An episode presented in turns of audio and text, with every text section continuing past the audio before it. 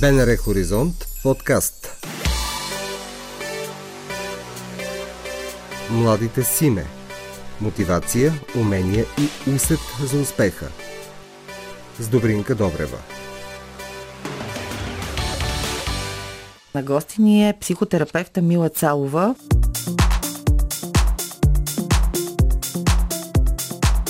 Която се занимава с психодрама с деца, с хипноза, с хипнотерапия, с психодрама при възрастни. Преминала е през много обучения в нашата страна и в чужбина и е специализирала в посока травми, кризисни интервенции.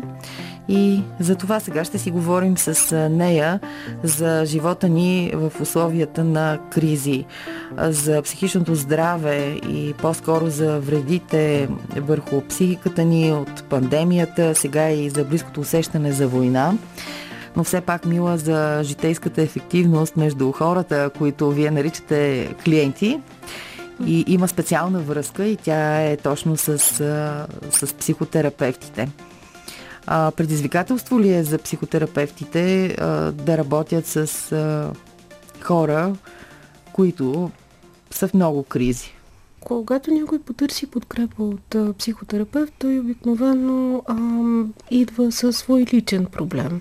Той не идва с а, глобалния проблем. Да, това обостряне на, на диалога в обществото по, по някакъв начин обостря диалога и в семействата. А, когато работим с а, травма и с а, м, хора преживели травма, много често се питаме какво в актуалния момент а, актуализира, в настоящия момент актуализира тази, а, тази травма. М, не мисля че фокуса на, на, на, на, да, клиентите, ти, ти ме попита защо клиенти, а не пациенти, защото те са хора, които са решили да, да работят върху себе си, да работят върху отношенията си, да работят върху това да подредят мислите и чувствата си, защото в някакъв момент усещат, че те прекалено много са се разбъркали и това им пречи да са максимално да, ефективни, е, е хубава а, хубава дума, било в личния, било в професионалния си живот. И терапевта прави това. Той като един подкрепящ родител им помага на първо време да се свържат с силните си страни, с това, което всъщност е техния ресурс за справяне в, в кризата. Но когато ние в обществената комуникация помежду си имаме дефицити, имаме разбъркани мисли и чувства. Как, как да стане тази ефективност точно на, на това общо ниво? Нали, защото то първо разбъркването е собствените мисли, в разговора с себе си, той се проектира вероятно в, така, в най-близката среда и след това се изнася навън сред другите. Да, понякога най-близката среда се пропуска и си, директно се изнася. Понякога това е по, по, по-лесно. Ами някакси да, да си помислим какви са целите на, на, на, на тази комуникация. Дали целите са аз да тропна с крак, дали целите са аз да бъда чут, дали целите на, на моята комуникация в общественото пространство просто така да, да, да, да надвия да смачкам, да унизя понякога, защото имаме и такива екстремни ситуации в, дори в политическото говорене. Или целите са да постигнем някакво съгласие, да разбера другия, да го подкрепя в, в неговите си лутания, в неговите а, страхове. Дали имаме обща цел, да си припомним каква би била общата цел, дали целта ни е да, да връждуваме, да воюваме или целта ни е да функционираме добре заедно, било като общество, било като като колектив работен, колектив, каква хубава стара дума. Да. но, но да, това се случва и в екипи, това се случва и в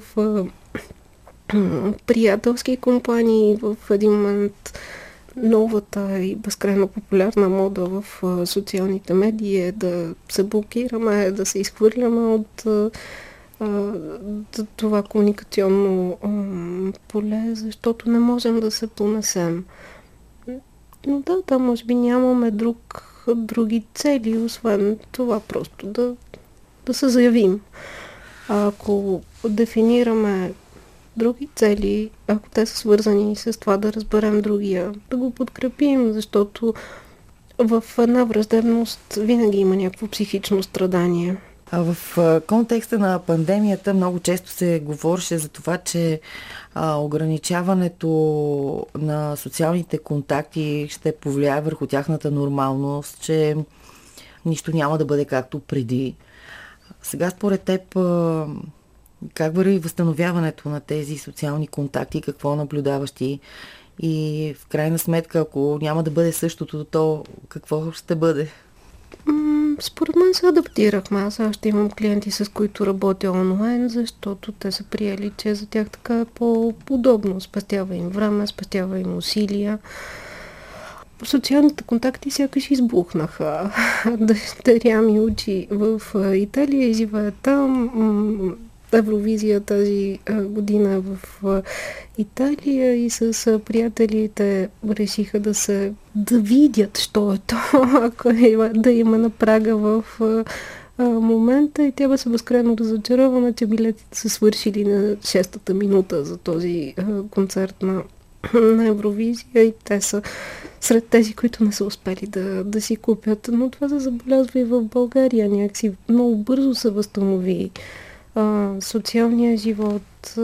Да, може би някъде, някога изгубихме хора.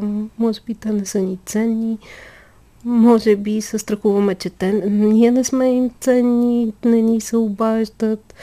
Може би ни харесва да си стоим в така, страданието на това, че аз няма да му се обадя, той да ми се обади но пак да помислим, нали, какво стои зад тая прекъсната комуникация. Ако на мен не ми харесва, че някаква комуникация е прекъсната, може би е смислено да поема ангажимента и отговорността да я възстановя. Пишеш за трудните отношения, за подкрепата след загуба на близък, да, за мисъл, за размисъл. Ето аз та прелиствам. Бога се казва спонтанност и креативност. Това са два ключови термина от терапевтичната модалност, в която аз съм се обучавала и в която а, работя. Тя се появява отново в следвоенно време. Вече 100 години. Празнувахме скоро 101 рожден ден на на психодрамата. Нейният създател я създава след Първата световна война и тя в основата си по идея е терапевтична работа в група което е една от причините тя да, да е по-ефективна, защото в група, в общност, ние функционираме по-добре. Да, терап... когато работим индивидуално, терапевта е само наш, терапевта ни дава цялото си внимание. Но в същото време, когато работим в група, а, ние осъществяваме връзка с другите в групата. Разбираме, че нашите болки са техни болки, а, разбираме, че мислейки заедно по, по някакъв казус, по някакъв а, проблем, ние го решаваме с повече лекота получаваме подкрепата не на един терапевт, а на цяла група тер, терапевти. Да, те са по някакъв начин ко-терапевти на, на водещия участниците в групата. Някакси учим се да, да работим а, а, заедно. Загубата е една от големите кризи, които могат да ни се случат в този живот. Много е трудно, когато загубим близък човек, да възстановим нивата си на предишно функциониране за, за кратко или за дълго. Трудно е да се възстанови. Много често тази травма е толкова толкова силна, толкова болезнена и толкова дълбока, че се отразява на начина по който хората гледат на, на, на света. А как се отразява информацията и въобще на възприятието, загубата на, на много хора по време на пандемията от COVID и а, сега новините, които идват от а, Украина? Безкрайна статистика да. за изгубени хора по някакъв начин зависи от това колко близка е загубата, колко, колко близък и важен е бил за нас. Непознати хора са. Но... Ако са непознати хора, да, тези ситуации Но това преброяване, да, всяка сутрин си спомняш след беше, пандемията, да. Жестоко. За мен това преброяване беше обесценяване, защото то се превръща в статистика. Много е странно, но ако сте под силен стрес, може просто да започнете да броите да броите изхвърлените фасове, ако сте а, на улицата, да броите птиците. Броенето успокоява. По някакъв начин, да, тази статистика, това броене може би успокояваше някой, но в същото време обесценяваше човешки животи.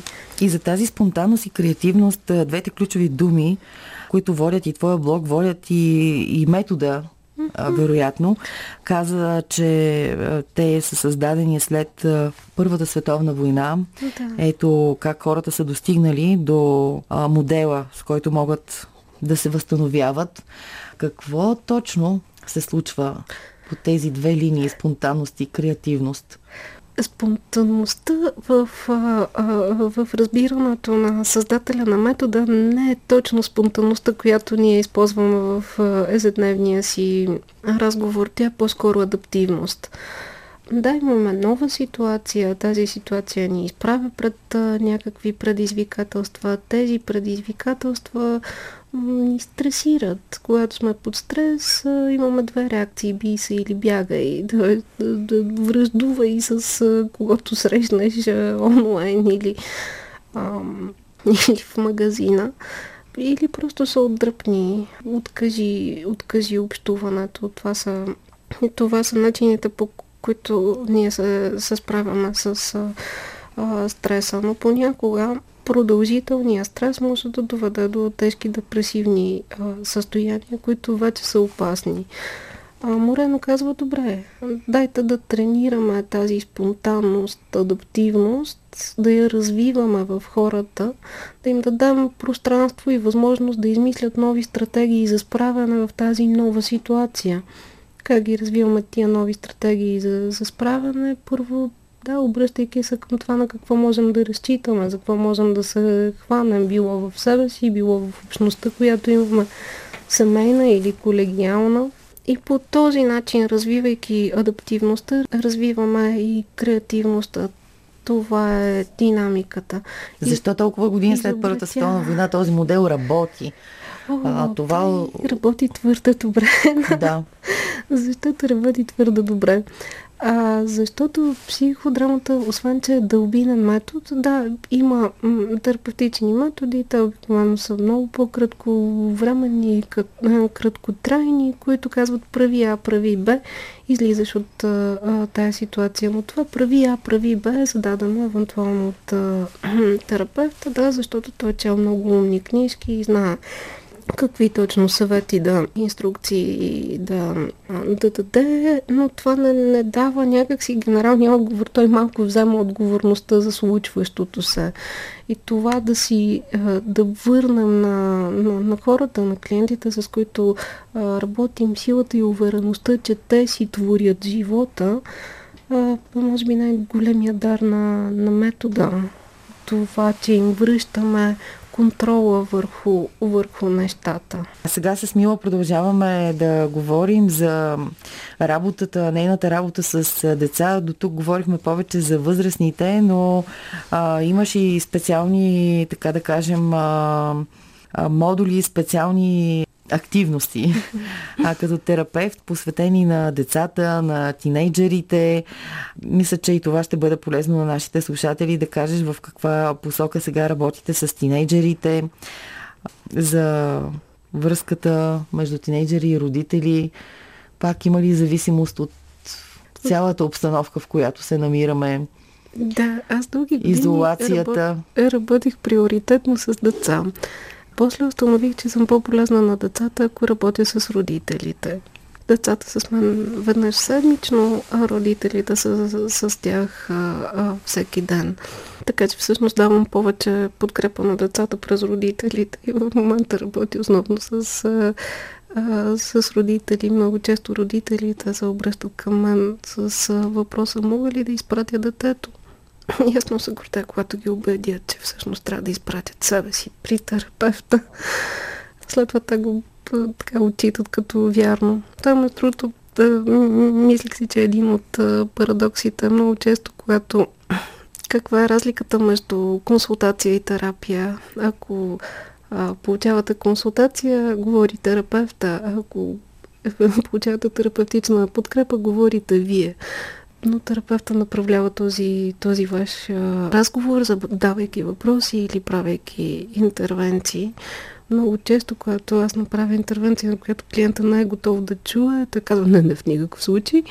И на следваща или последваща сесия ми го връща като нещо свое. Тоест, той, той го е приел, съгласил се, съгласил се с мен, интегрирал го е. Много често си говориш с родителите за мотивацията на, на децата им.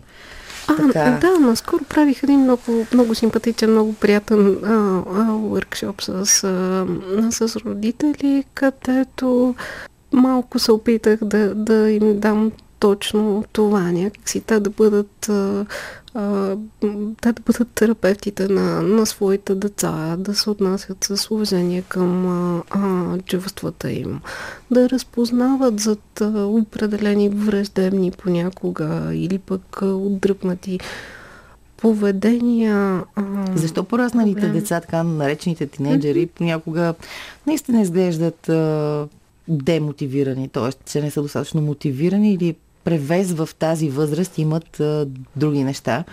Какъв е хода на родителите? Много често, много често има свръхизисквания към децата. Много често има страх, аз мога ли да отговоря на тези свръхизисквания. Много често има сбъдване на на, на етикирането от страна на родителя, от теб нищо не става. Детето казва, добре, от мен нищо не става. Родителя заядосва, от теб нищо не става. Те казва, ма да, дете, нали ти така каза. Няма полза, нали, някак си не, не, не е смислена тая комуникация, тя отново е война. Отново е комуникационна война. Ако родителя каже, разбирам, че има нещо, искаш ли да ми разкажеш, детето може би първия път ще каже, нищо няма, мака се от тук. Ако родителя продължи да пита, то в един момент сигурно ще каже какво има и какво всъщност го тревожи. Ние, възрастните, не всички, разбира се, но имаме доста по-високо ниво на емоционална интелигентност. Какво разбираме под емоционална интелигентност? Разбираме това някакси да, да знаем какво чувстваме, и да знаем какво другите чувстват. За децата и за тинейджерите, тинейджерите разбира се, това е много, много по-трудно. Те се учат на това като на таблицата за умножение. Те много често не знаят какво изпитват, когато са мънички. И родителят трябва да разказва тези чувства да разказва причините за тях и да подсказва начините детето да се справи с тези чувства. А, ако детето е ядосано, ако детето буйства, родителя може да разкаже ти в момента се чувстваш така и така, взеха ти играчката или пък не получи сладкото нещо, което поиска в магазина, това много те разстройва, иска ти се да му удариш, много често нали, разказваме тези неща, може да, да постави границите, това е неприемливо, може да, да се опита да подскаже начини за, за справяне с тази фрустрация, която преживява детето. От друга страна, а, да държи умерени тези фрустрации. Ние така порастваме, така ставаме зрели личности, като получаваме умерени дози разочарования в този живот и се научаваме да се справяме с тях. Така порастват и децата. Благодаря ти много, Мила Цалова, психотерапевт в този брой на подкаста Младите си име. Чухте епизод от подкаста Младите Симе. Можете да ни намерите на сайта на Българското национално радио, в платформите Spotify и SoundCloud и каналите ни в Apple и Google.